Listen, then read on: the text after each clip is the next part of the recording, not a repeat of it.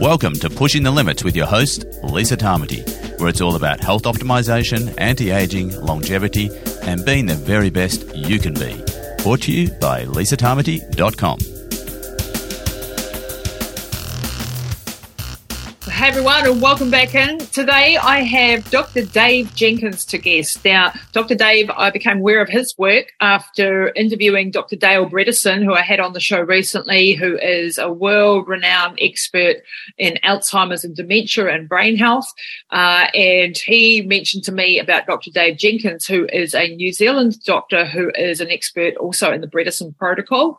Uh, and he is also one of these doctors that's in the trenches really doing some amazing things, not only with dementia, but also with diabetes, working with uh, Māori iwi over here and doing pilot studies and clinical research and, and uh, lots of other things. He's also the founder of Surf Aid International, um, he's a person with a big heart um, and done a lot of good in this world. And I just really wanted to meet Dr. Dave and, and share some of his expertise with you around uh, Alzheimer's, dementia, uh, around diabetes, around metabolic health, and all the, the things that could be a benefit to you listening out there. This metabolic piece of the puzzle is just again and again and again this is at the root of so many uh, of the problems that we're facing with aging um, stems from metabolic dysregulation and glucose and uh, insulin uh, insulin resistance uh, before even getting to pre-diabetes, diabetes. So trying to understand some of these concepts is really, really amazing. We also talk about toxins and their role in dementia and how you can do a very, very cheap or almost free uh, test online to uh, look at your visual contrast uh, and whether you have good visual contrast, because that's one of the indicators that something might be going awry in your brain if you don't have that. So do listen up. There's lots of tools and, and things that you might want to implement in your life after listening to this episode. And it follows on from the episode with Dr. Dale Bredesen recently. So I do highly recommend that you go back and listen to that as well. Uh, before we head over to the show, please give us a rating or review. And if you uh, don't mind subscribing to our YouTube channel, if you're listening on there, please subscribe. If you're on the podcast, go and check out the YouTube channel as well, because we've got over 600 video, videos on there, one and a half million views, and thousands and thousands of subscribers now. And it's really great to get some, uh, you know, good stuff going over on that channel as well. And head on over if you want to support the show and the work that I do uh, to patron.lisatamati.com where you can, for the price of a cup of coffee or two a month, you can support me and my team in helping keeping this good information to air. Don't forget also to check out all the programs, the DNA testing, epigenetics, health consulting, uh, speaking, motivational speaking, corporate wellness programs, as well as our anti-aging and longevity curated uh, supplement range. And stay tuned for new things coming up in the future. I won't give it away yet. So now over to the show with Dr. Dave Jenkins. Well, hi everyone, and welcome back to Pushing the Limits. Today, I have the amazing Dr. Dave Jenkins with me, who is has had a bit of a drama this week. Dave, tell us a little bit what's going on in your world. Oh, we live in a beach called Makaurau, a little uh, little outpost of Gisborne uh, on the east coast. And after eight days of rain, uh, we noticed that the door wasn't. We woke up and the door handle wasn't closed. The doors weren't closing properly and sure enough, the house had started slipping down the the the kind of incline. It wasn't oh. really too much of a, but apparently uh, six houses around us all had the same thing, and we've just been red stickered and had to oh. get out of the house uh, very quickly. So I'm looking around. Uh, fortunately, a friend of mine's uh, beach house batch that they rent out is, was free, so we're now in their place. With, oh man! Yeah, chaos ensues. So yes. Yeah. Yeah, I'm sorry about that. And, and and despite that, you've turned up for the podcast today, which is really impressive. So so thank you, because you're obviously your world's about to turn upside down trying to sort that mess out, I should imagine. So that you're yeah. still dedicated to your actual cause and what we're here to talk about today. So yes. uh, all the best to you, Miki. Hopefully hopefully um, the insurance company will put things right, I hope. Um, we're uh, hoping. we hope so. Um, so Dr. Dave Jenkins, see, you have, uh, I had Dr. Dale Bredesen on the podcast, uh, just, a, a, a, a, was it last week? Yeah, last week.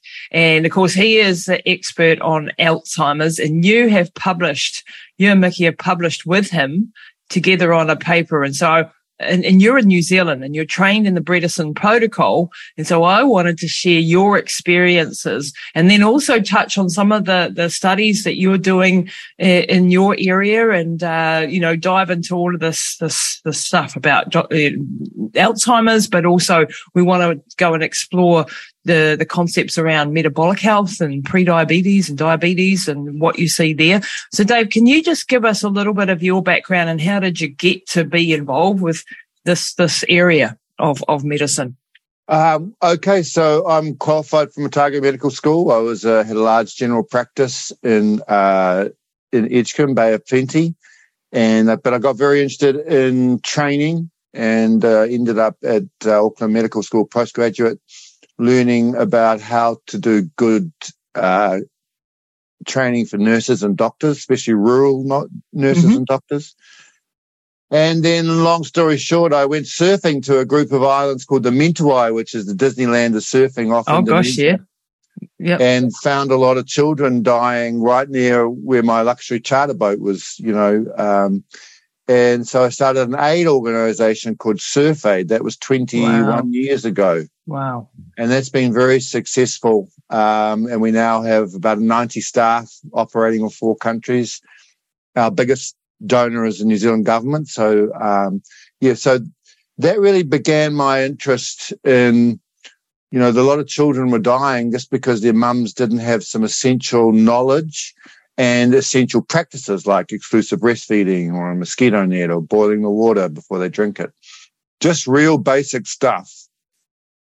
And it started my interest in one is how do you help communities change yep. their their fundamental health behaviors? Mm-hmm. And that's been a 20 year journey. Wow. Um, and I was very lucky to be uh, given a a, social entrepreneur award that, and, and part of that was called the Rainer Arnhold Fellowship. They, they asked the real tough question. Well, how do you design a model with the different parts working very eloquently together?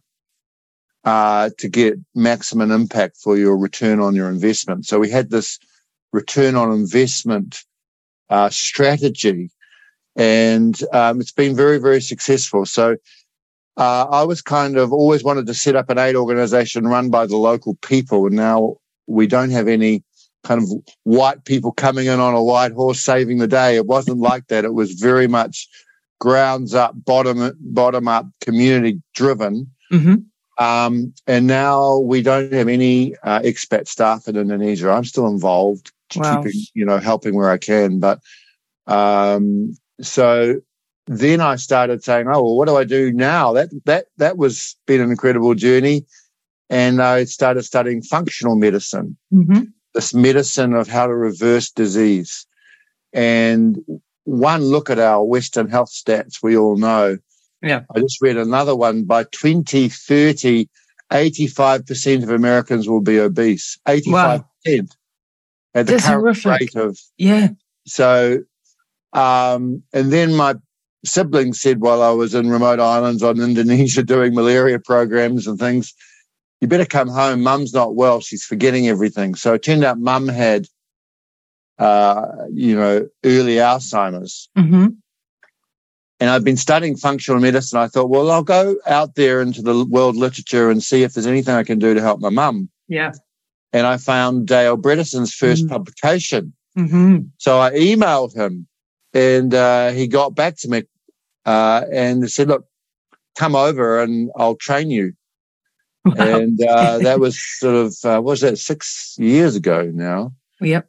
And we've been over twice and worked along with Side Dale and kind of been, uh, Miki and I have kind of been the lead practitioners in New Zealand and, and in Australia as well. So, Oh, great. We see a lot of Australian people, see people from Italy and Singapore and Hong Kong and other at times but mainly it's New Zealand and Australia. Yeah, and I was super excited to find somebody who's versed in the Bredesen protocol here because, you know, uh, you know, obviously done quite a lot of uh, podcasts around brain health and Alzheimer's and dementia and yeah. um, have a vested interest with my mum um, yeah. having having this. So to find someone that's doing it in New Zealand was like, yay! You know, finally we've got somebody here doing something. Oh, yes. you know. So yeah. So carry on your story. Um, well, so so that's been uh, part. We've been doing the Bredesen protocol. At one stage, we were doing it full time. And then during COVID, we decided to come back to New Zealand, leave Indonesia. And um, a friend of mine said, Oh, you should they could really help do with your experience um, the iwi here, Ngati Porou iwi. Mm-hmm. And he made an introduction. And long story short, I ended up being a GP again uh, after a long period of not being, but also being their wellness director. So mm-hmm. we were looking and we have run pilot programs both for the Ngati Porou iwi and the Turanga Health iwi in reversing prediabetes and diabetes using a lifestyle approach that we can talk about in detail. But both those pilots have just in the process of finishing. Mm-hmm. And uh, they've been very successful. We've had a lot of success in reversing uh, diabetes, bringing people off medication and wow. giving them a lot more energy and improvement in quality of life. And they will get a huge increase in their life expectancy as well. This is amazing. So, so you, now we're just asking the question, well, uh, how do we scale this up so that we can make this offer available for the for at least the 25% of early adopters um, yep. you know it's it's it does involve a major shift uh, away from current kind of mainstream eating practices yes. so, yeah. lower carbohydrates some intermittent fasting but um, but also looking at things like stress and sleep and those things that affect your blood glucose levels that get, get forgotten about, you know. Mm, mm. Um, and the timing of movement and exercise, the timing of things uh, according to our circadian rhythm. Yep. So we we've delved into the, all of that silent science, which which does run parallel to the Bredesen protocol and the function functional approach and the the what we call the ketotarian diet, which is what we recommend which is not all meat, bacon, and cheese. No, uh, uh, but it's still keto. Yes, and, um, yep. we're not doing strict keto for the reverse diabetes, although people that can do it do it. We teach them how to do it, um, but it's definitely a lower carbohydrates. So getting below 125 grams a day, preferably below 100 grams. Well, that's still quite high. Yeah, that's still yeah, yeah. So we're high. still getting good results at that, and we think that's doable. Um, certainly in the first stages, and then yeah. bring people on to the keto diet and the second stage of their development. Because what tends to happen is people get very interested. Yep. They were kind of going along, doing what everyone else did, eating their processed foods and their bread, getting and fatter and unhealthier. Uh, yep. Yeah, and uh, just doing what everyone's doing, mainstream, right? But this really sparks them up and thinks, "Gee, I didn't know the mechanisms of how this occurs, which we teach them about insulin receptors, just the basics with pictures." Mm. And, and they go, "Well, no one ever taught us why mm. I had diabetes." No, I know. it's just like mind blowing, yeah. isn't it? No one ever told us. Yeah. And they said, I can have my Weet-Bix and I can have my fruit. Oh. And so um, once you sit them down and walk them through why they can't lose fat because insulin's stopping the lipase fat burning enzyme, and they go, really, I've, uh, I've started to lose all my fat. Yep, because your insulin's dropping and it all makes sense. And when they start to get results and, and then they get excited and then they go, wow. So you mean, and then people around them get excited. So we document one of the questions we ask them is how many of your whānau have started to make healthier ch- behavior changes just from you? And it's always a significant amount. You know, yeah.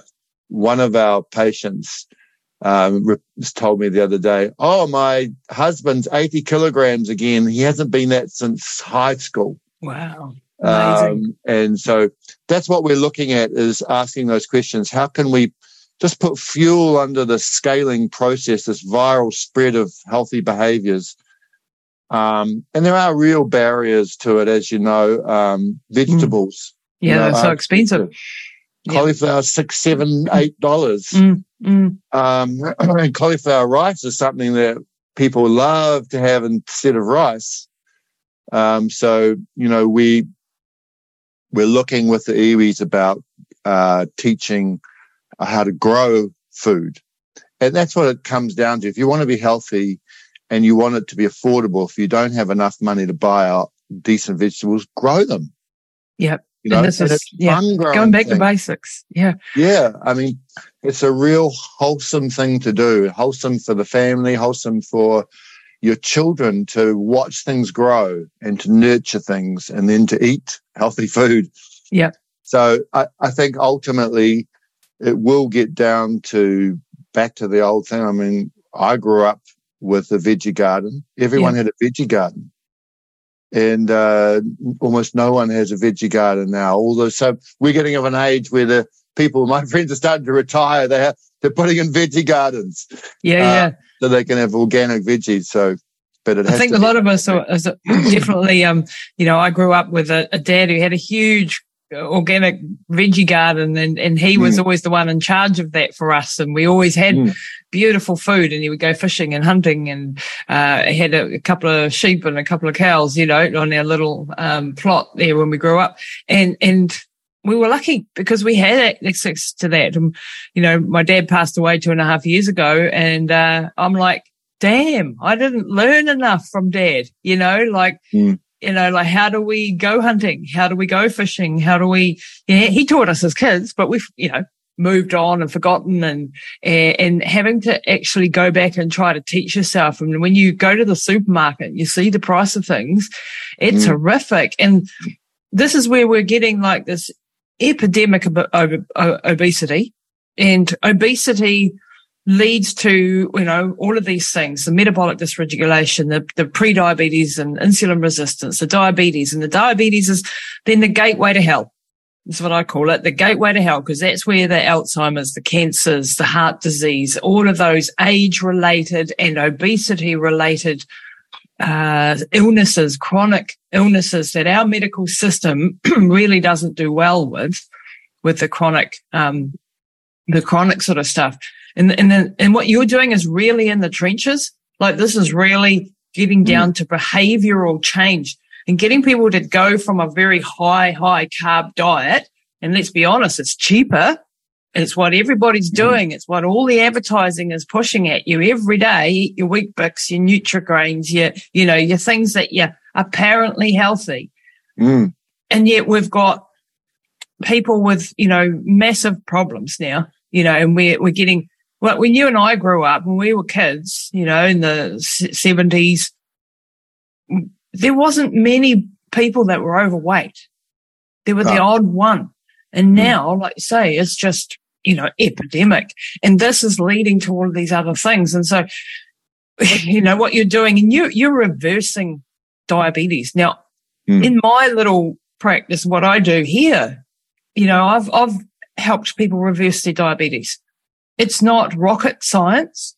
No. It just takes education. And, you know, like I had one recently, you know, has been a diabetic diagnosed like something like 15 years ago. Um, no one ever took the time to explain all that stuff that you just mentioned there about insulin resistance and how the, you know, the body, what happens when you have high blood sugars and how it affects mm. your cells and how it leads to all of those other diseases.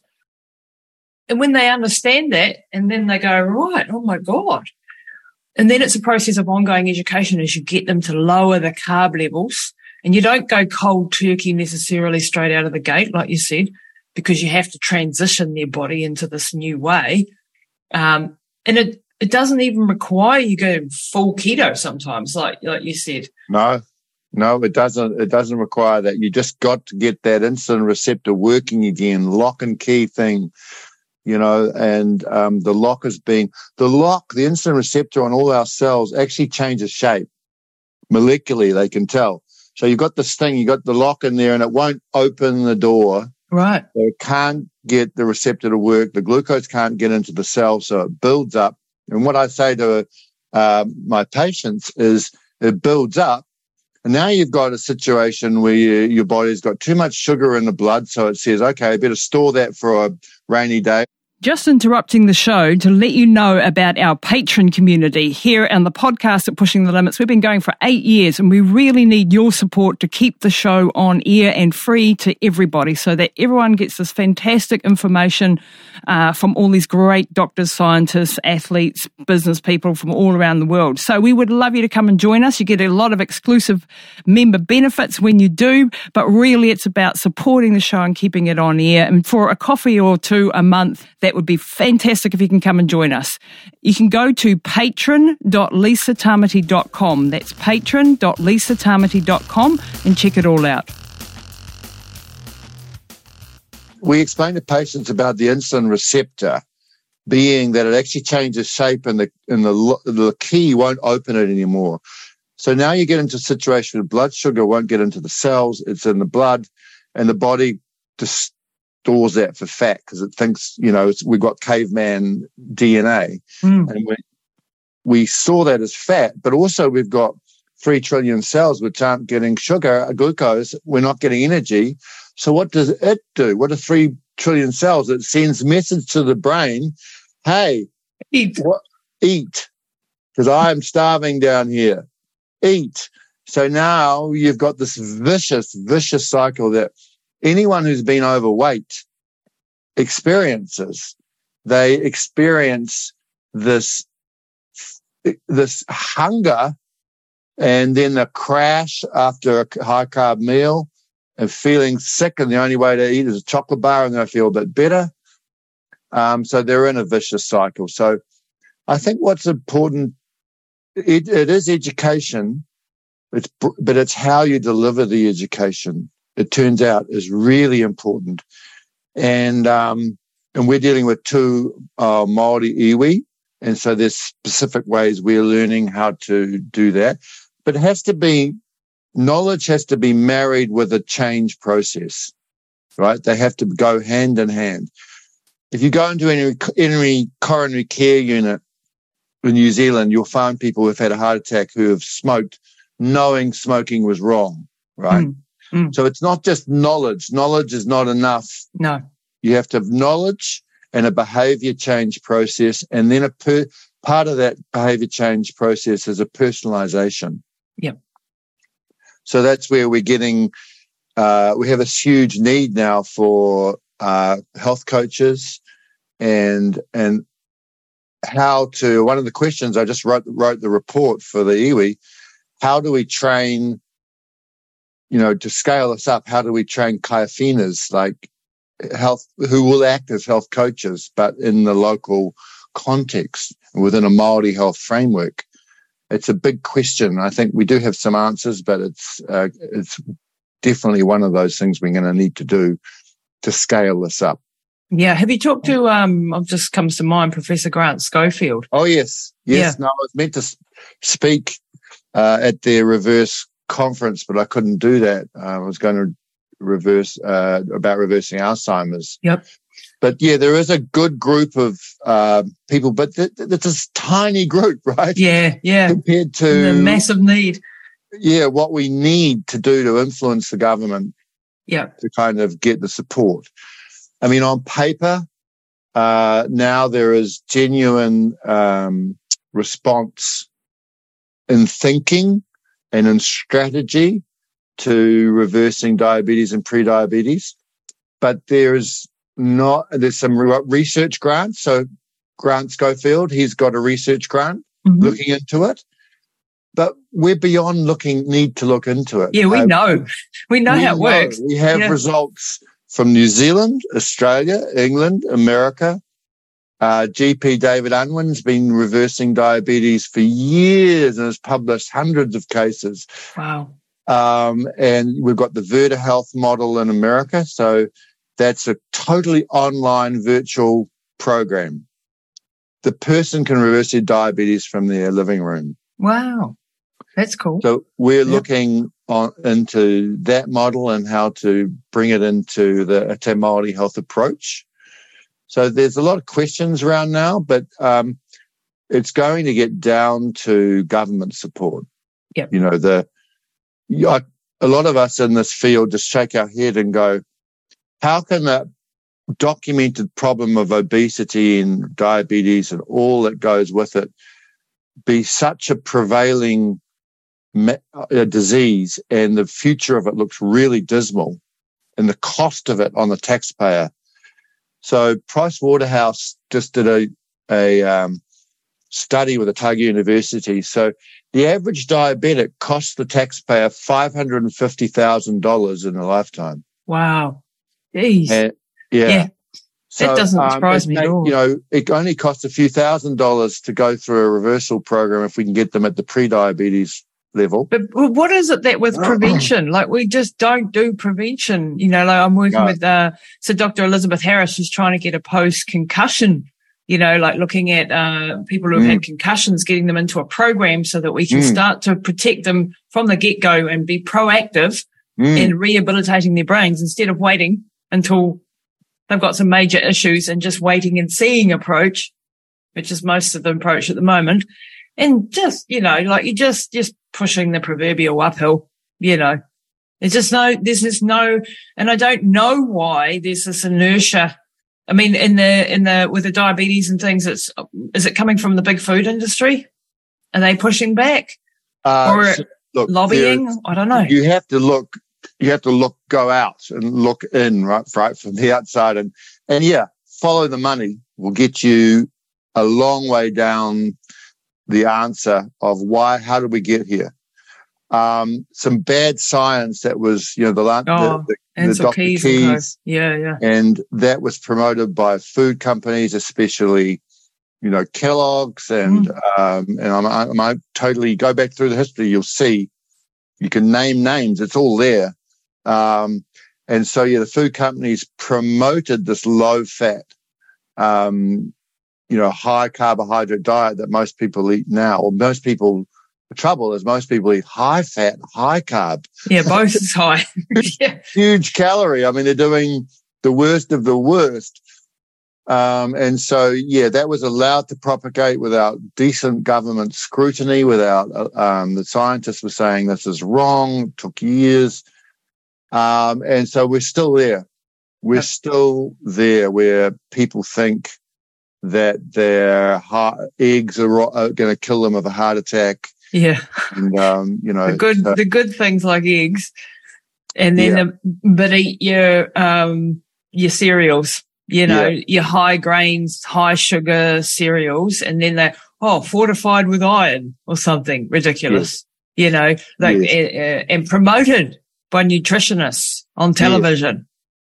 The other thing is that I think there's a couple of other big thing factors is that and and, and our uh, the medical the medical situation is that we are not rewarded or encouraged to take on lifestyle medicine behavior change reversal program. We get 15 minutes to see a patient. Mm and I cannot reverse diabetes with 15 minutes. No. Um, I can diagnose it and I can treat it with drugs and I can monitor it, but you know, it takes longer than that. So in my toolbox of the average GP is drugs. Now, it, there are some things where that's changing a little bit.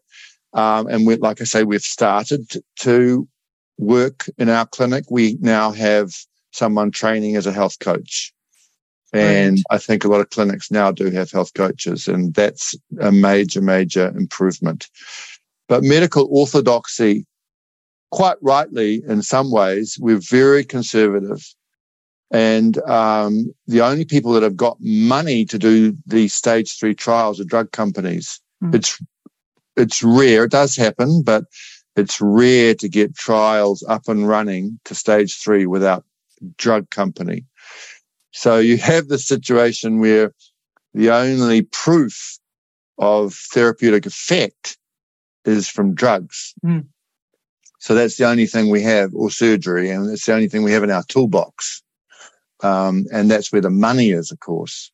Yep. And this is a, you know, like just, just just systemic problems. But let, let, you know, let's go and actually have a look at some of the implications for this. Like, so, you know, if we go back to the Alzheimer's story with uh, Dr. Dale Bredesen and the protocol, like, you know, he's got people now who are the first survivors of Alzheimer's. Now, why mm. is Alzheimer's related to diabetes and insulin resistance what, and obesity?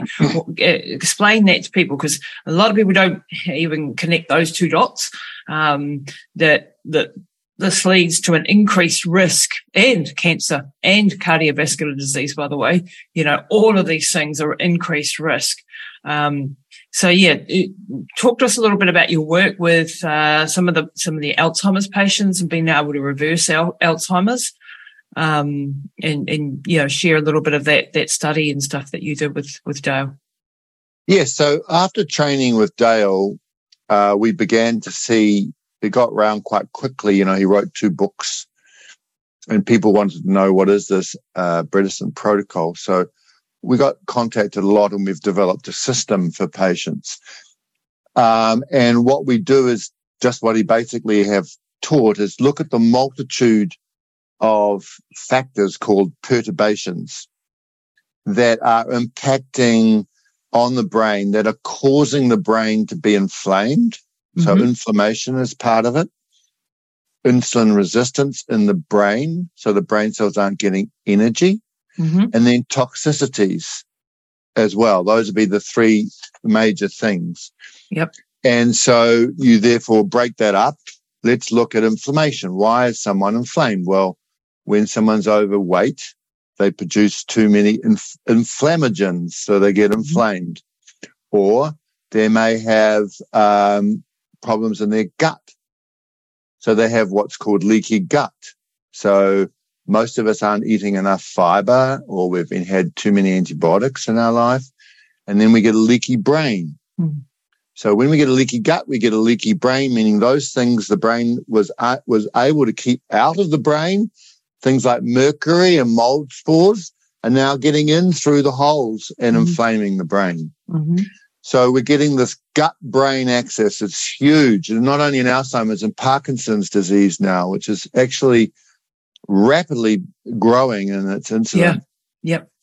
Um, and so we've got to look at the gut. So we do leaky gut tests and ask the question, what's wrong with your gut and how can we help you improve it?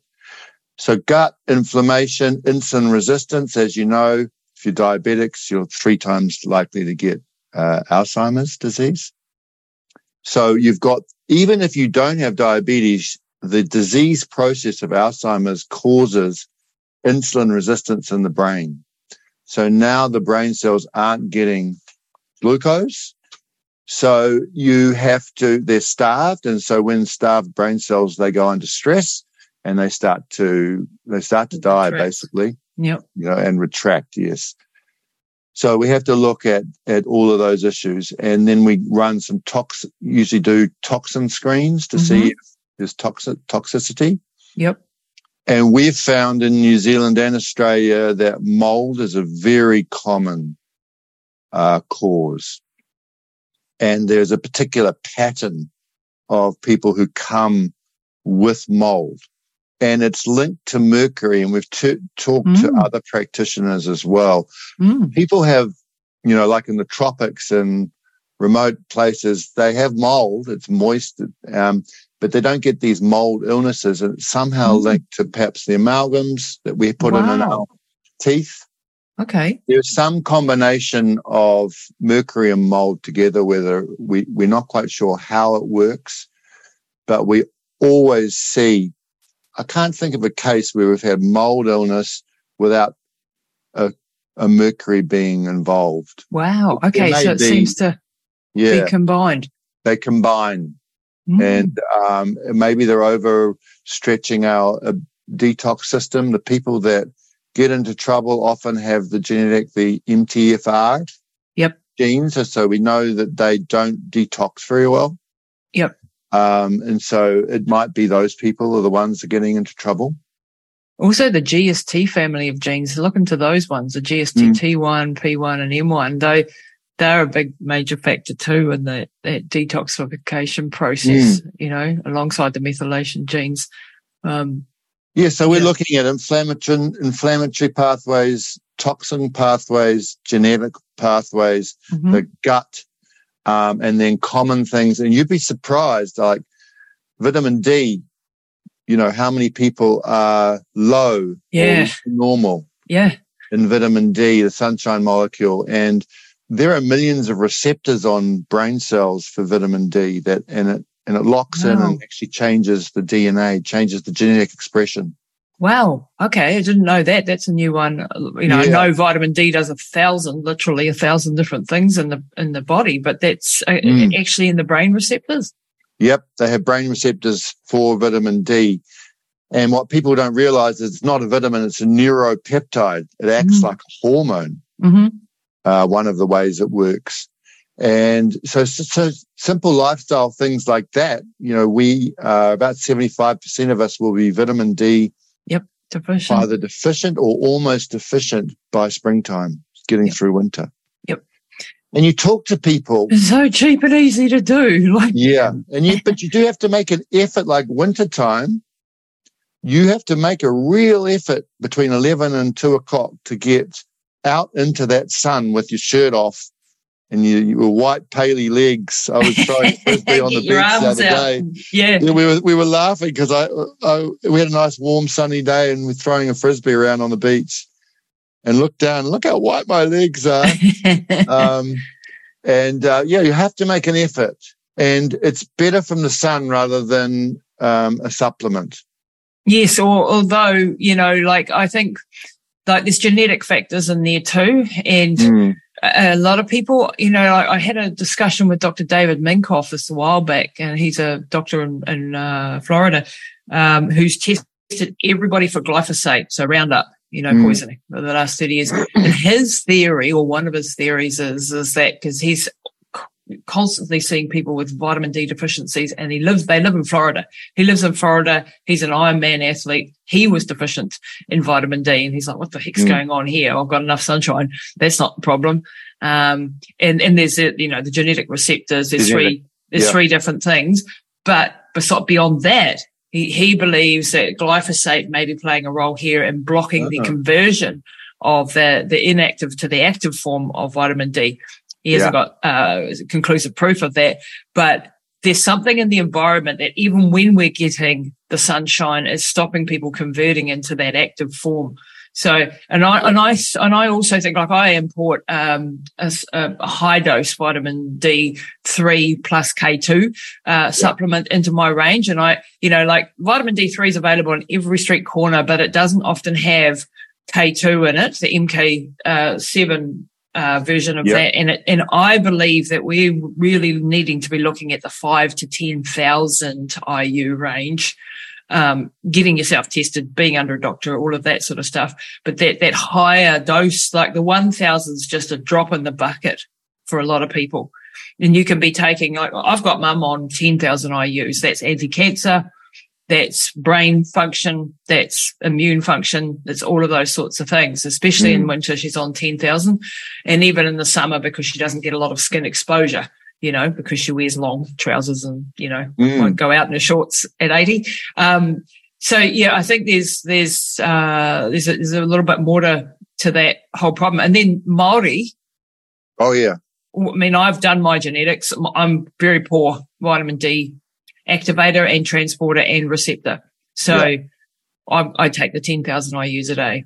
Yeah. You know, so it's, it's understanding these things. And, and how does that play in the brain? What is it actually doing in the brain, the vitamin D there? Um, so there are millions of vitamin D receptors on neurons and it locks in and sends a message to the what we call epigenetic message mm-hmm. to the DNA. Mm-hmm to turn on um, what we call synoblasty, so the creation of new neurons. Wow. And help to reduce inflammation. Um, and then there's a whole lot of unknowns as to does. How, yeah. how, it works. In fact, Dale probably would have been able to answer that uh, better yeah. at molecular structure. Yeah. Um, because that's the that's the domain of neuroscience. Yeah, neuroscientists. Yeah. We can tell from the epidemiology that when you're low in vitamin D, yes, like you say, there's a myriad of diseases that are much more common, including a lot of the common cancers, Mm. including diabetes. Wow. So part of our pilot, we did measure vitamin D and we had trouble measuring it. You, you, the labs don't want to do it. And, um, which is just crazy. And you have Yeah. to pay, if they will do it, you have Yeah, to pay to pay. $35. Yep, which for some Um, people is, is a, is a, you know, you, you, you can't, you know, if you don't have the on money, top you of can't. everything else you're paying for. So, Exactly. Yeah. so anyway, vitamin, we did find vitamin D deficiency in our Maori population, no surprise. And, um, so you, yeah, they have to get out there and, uh, you know, really, re- and for them, it's even harder, to, as you know, to get the, enough ultraviolet to convert. Yeah. Because our brown and darker skin Yeah, inhibits that. Yeah. yeah, Yeah. And this is why, you know, like if, if, and, and even in the recent pandemic, you know, wouldn't it have been great if the government had gone, Hey, everybody get on vitamin D and here's some vitamin D. yes, Hand it out, you know, yes. test people's levels, get them checked, get them up there because that is one of the things that's easy, simple, doesn't cost the heck of a lot of money. Yeah, I was Yeah. asked by to give a, a presentation to a large corporate, and the question was, "What is the most single most cost effective thing we can do to help our people through winter?" And it was vitamin D. Yeah. uh, you know, because it's you drop your viral infections down by forty percent, Wow. your absenteeism from viral infections, and so Oh, how simple. I, I, was encouraging the company get people tested and instead of wine gums and chocolates in your cafeteria, provide vitamin D. Exactly. Yeah, it's just it's just gold. Love it. Love it. Yeah. And it's just so simple. And it's a trophic support too, because that's one of the other things that um, goes south when you've got Alzheimer's is some of the trophic, you know, there's some of the hormonal support systems. Can you, can you Yeah. talk to anything? That's a little bit more complicated, obviously. To, it is. So they to- get, what I said was like the synoblasty. So that's trophic support, the ability of the brain to create new neuronal neurites, neur- neuronal outreaches to talk to the next neighboring brain cell, that Mhm. synapse where the, the neurotransmitters are converting over and, and giving them, you know, help to create new memories. That needs trophic support. And that's hormones, amongst other things, and the vitamin D. That's how it acts as a neuro, it's called a neuropeptide. Mhm. Um, and yeah, so that's one of the things that it, it's, it's doing is supporting the development signaling of new molecule. brain Yeah. cells. Yeah, Yeah. exactly. Yeah. And, oh, and, and like with the cases that you published with, you know, I think there were 10 cases that you were Yes. involved in in that study. Yes. Uh, that was, you know, worldwide publication, 100 people who have reversed Alzheimer's with Dr. Dale and you and Miki were involved with 10 of those cases, which is pretty Right. impressive. well done. Um, what were some of the results that you saw, like people's lives changed, you know? So, so for someone who's sitting out there now, who's got a mum, a dad, a, a brother, a sister, someone who's just been diagnosed with Alzheimer's, what would you say to them? Like, can you give us some experience there on, on what, what can be done and, um, what you've seen, what you've actually seen?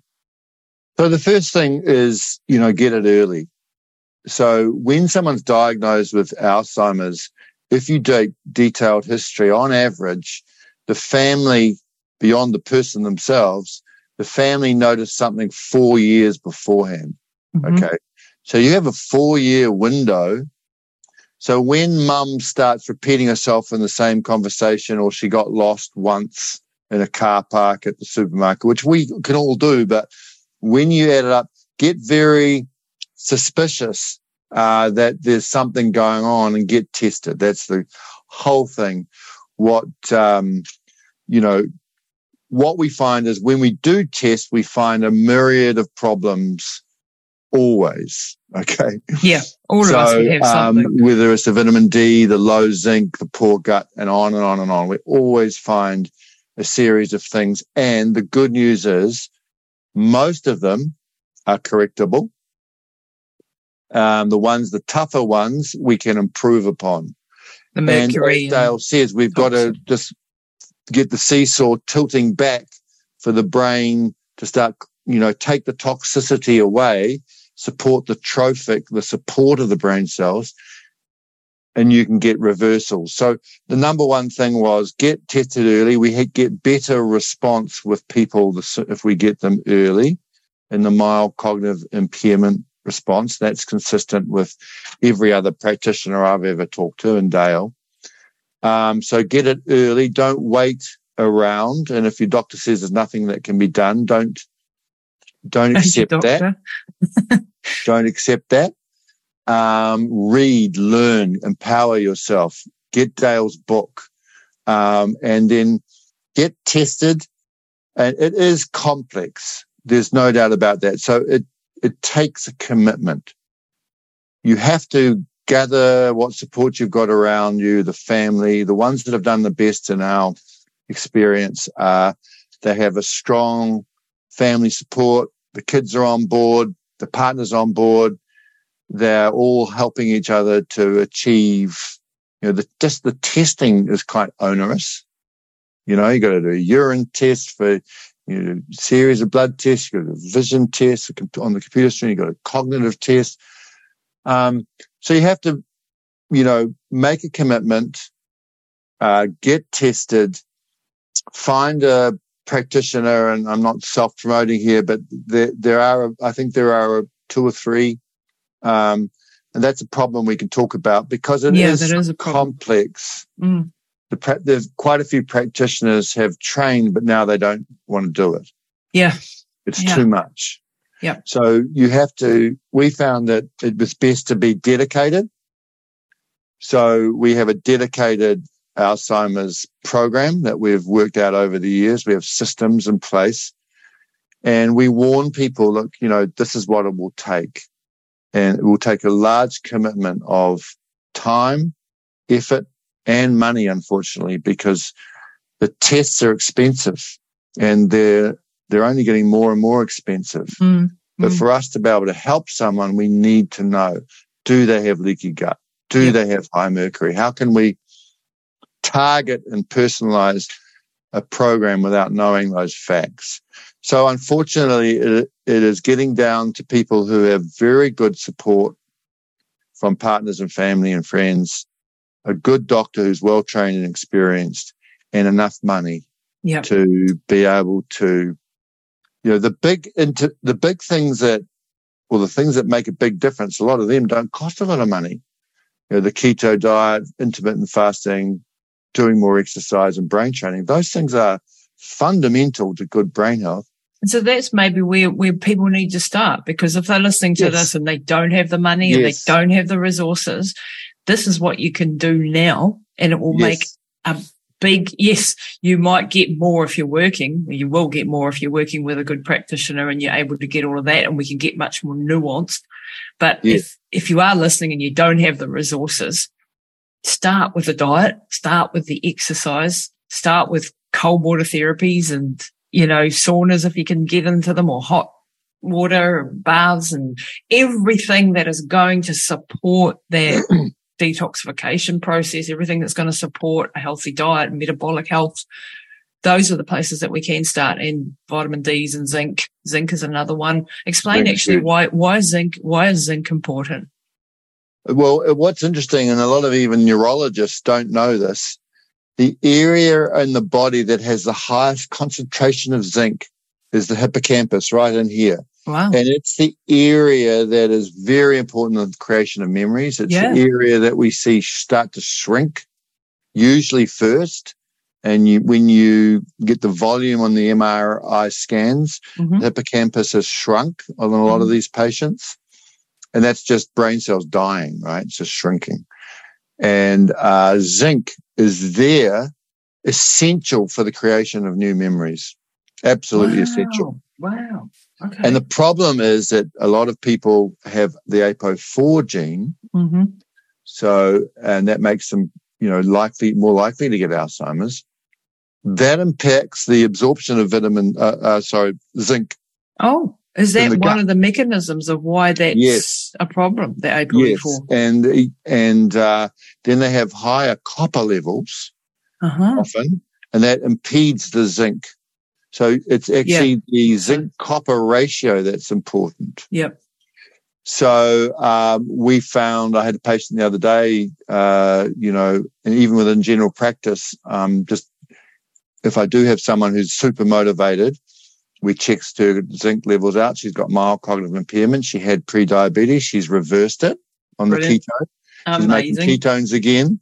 Mm-hmm. And we've got her brain training and um, she doesn't have much money. And so we said, well, let's do these basic things. She was super keen, but yeah, so I've just put her on zinc and I can, you know, prescribe zinc for her. And, uh, and so the basic things are the exercises really probably the number one thing. If we look at the risk factors, the things that you can do when they did a study on super athletes, it's very rare for a super athlete to get Alzheimer's. Yeah. Right? Yep. Very rare. We got blood flow.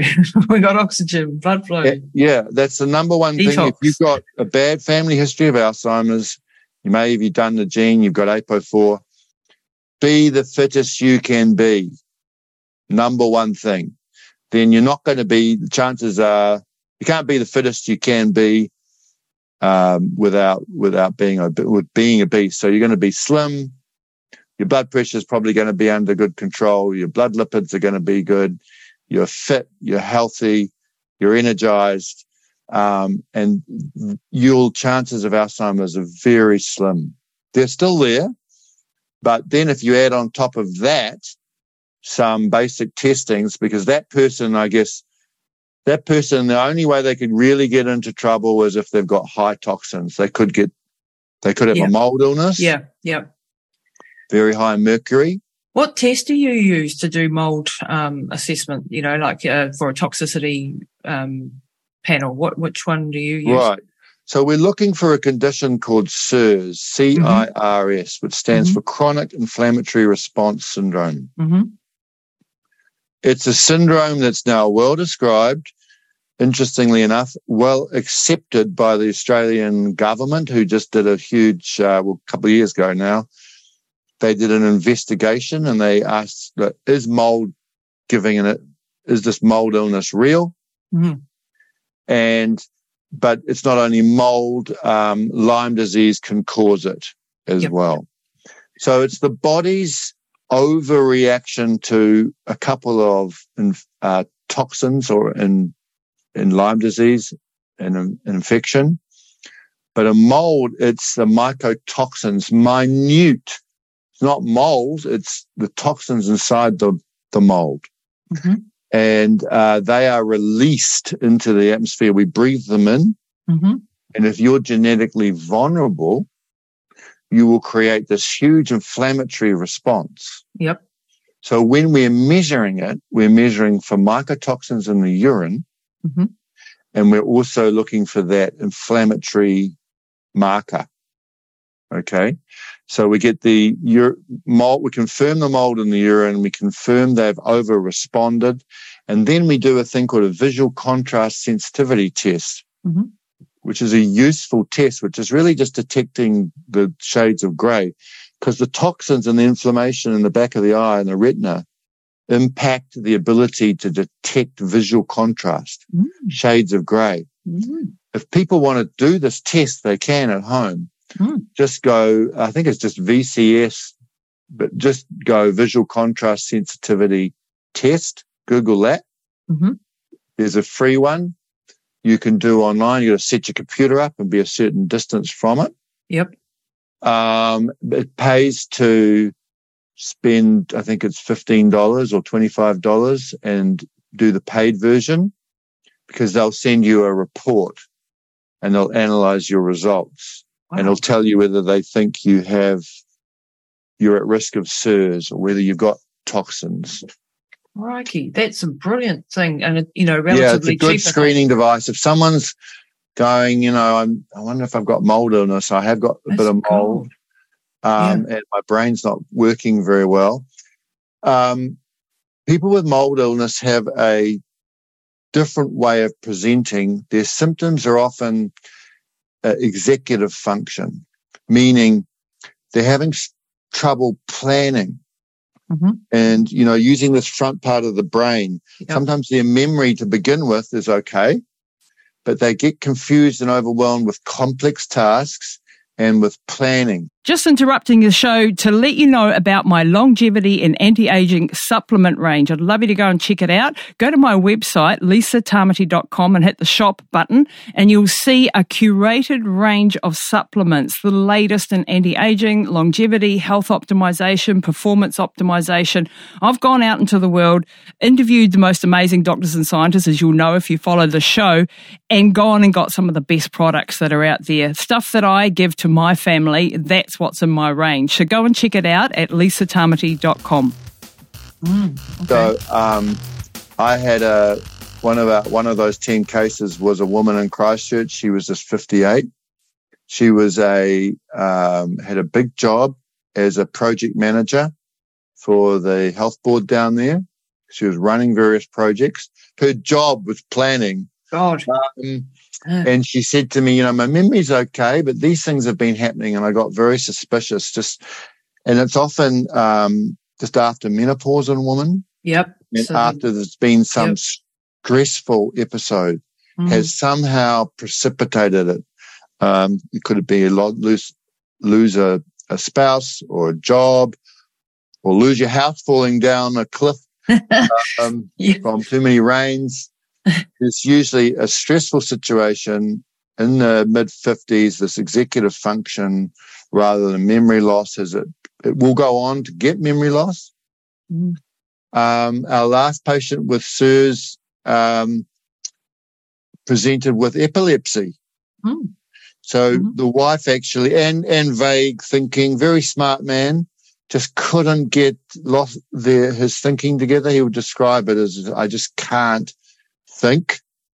Um, was orientated, had reasonable memory, but just couldn't think, solve problems, um, and plan.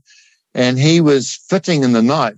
His wife sent me a video of him fitting and the neurologist couldn't explain it. He'd seen several neurologists.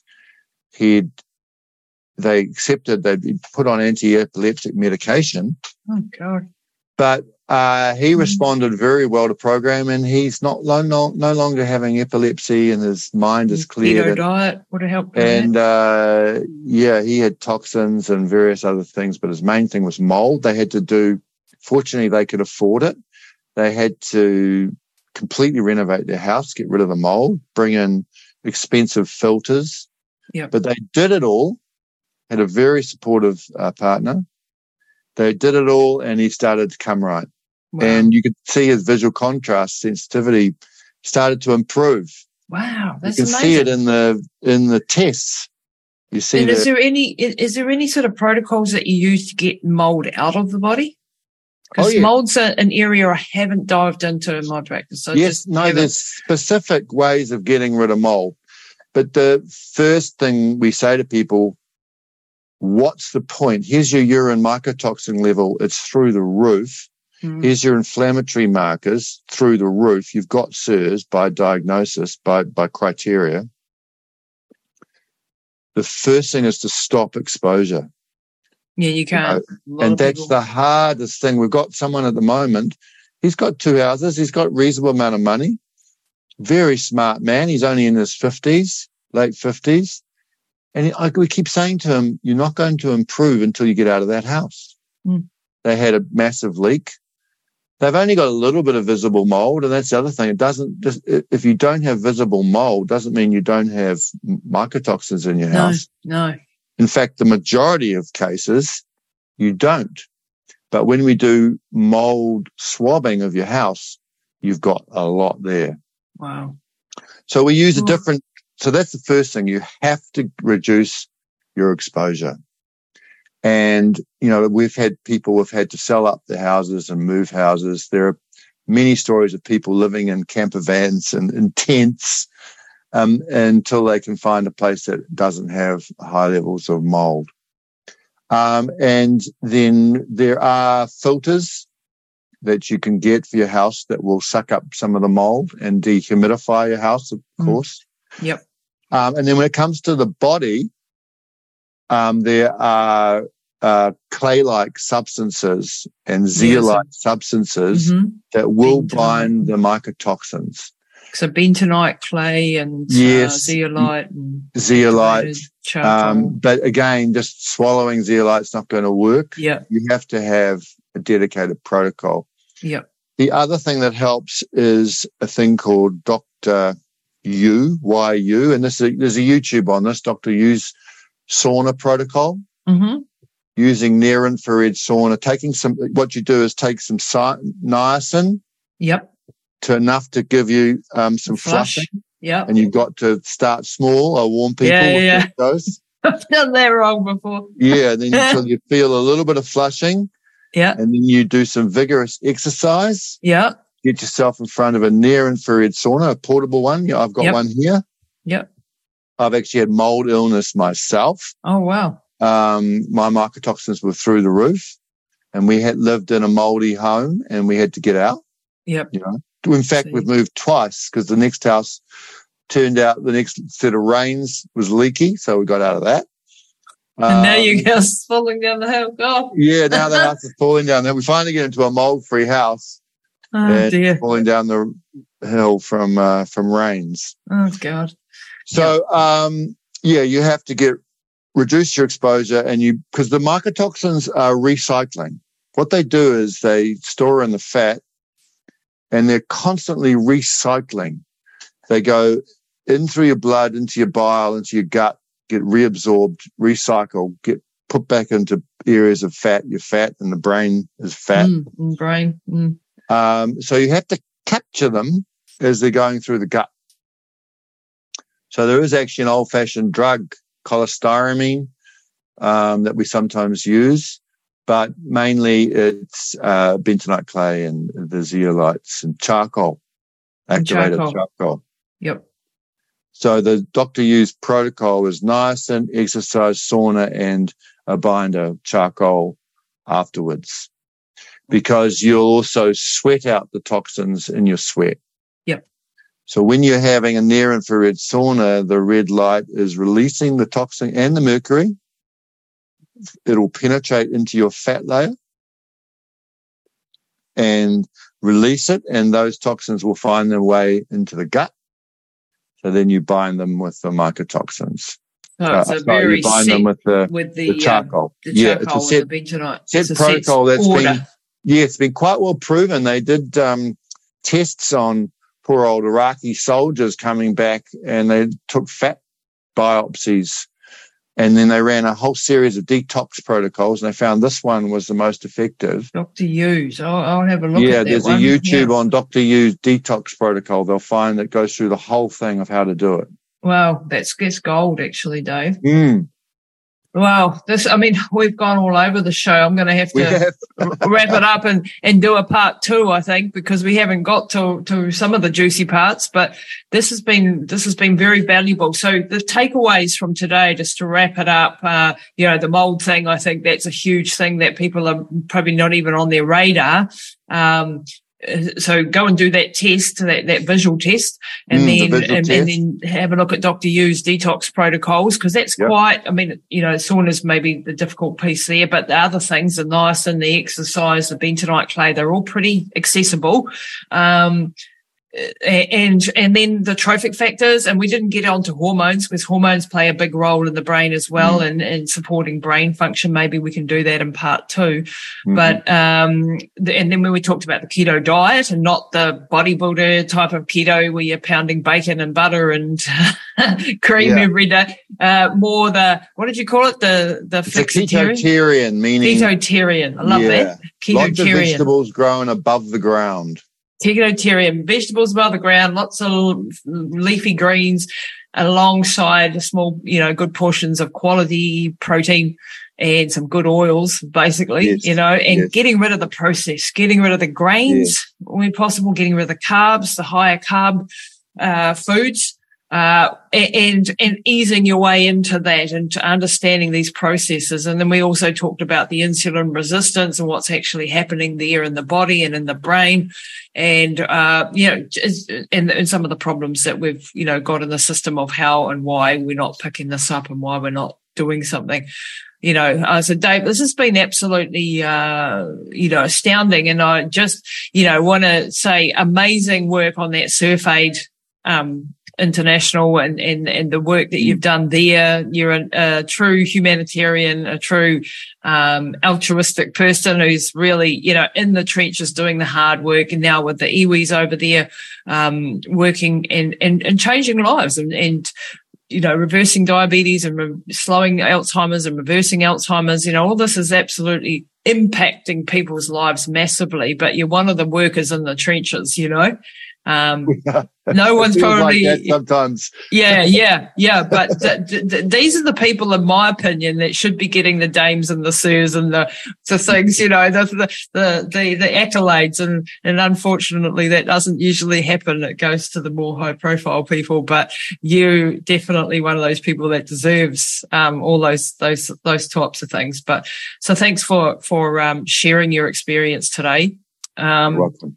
Yeah, and I, I, I really hope that yours is going to be okay and that things come right for you there because that's the last thing you need on your plate. Um, and and I'd love to do another session, you know, and and um, um, you know, finish the story on what else can we do? What else can we do? And what can we do at home when we don't have the practitioners? You know, because yeah. there is a lack. There's a lack of people that are, are doing the full Alzheimer's protocols and Bredesen protocols. And there's, you know, so, but there are things that we can do even if we don't have access to the, to, to, to yourself or to Dale, you know, but when, if people do want to reach out and do want to work with you, are you able to take any, you, have you got bandwidth uh, for taking do, people we, on? We do. It's, it's limited, but we do. Um, our website's revitahealth.co.nz, mm-hmm. R-E-V-I-T-A mm-hmm. health.co.nz. Um, and so they can send us an email that way.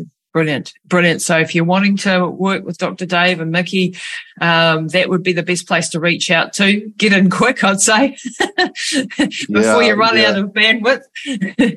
this is yeah. the problem I have. Like I, I work with lots of doctors and people all around the planet with different things with cancers and Alzheimer's and things and brains.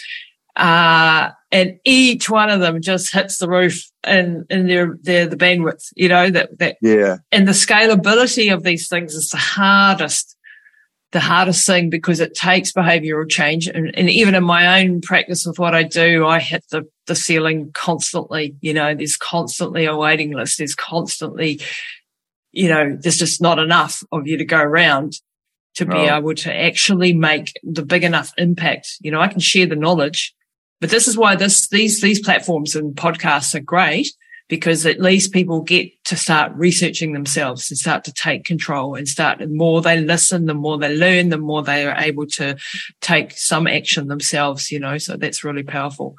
So thanks, yeah, Dave, for your time today. Message, uh, key message is, um, Alzheimer's and many of the other dementias are largely, I would say, not totally, largely reversible. Mm. And largely preventable, even better still, especially if you've got a strong family history. And yeah, so let's structure a bit more structured the next podcast about what someone can do if they've got a uh, family history of Alzheimer's or dementia. That's what we'll do. Yep. Yeah. So we have yeah. a bit more structure and don't, don't end yeah, up in we'll, 10 we'll, rabbit holes. We'll, we'll, yeah, we'll plot it out. That's absolutely brilliant. Thanks, Dr. Dave, for your time today. It's been okay. absolutely fabulous. You're welcome. All right. Bye bye. That's it this week for Pushing the Limits. Be sure to rate, review, and share with your friends. Head over and visit Lisa and her team at lisatamati.com.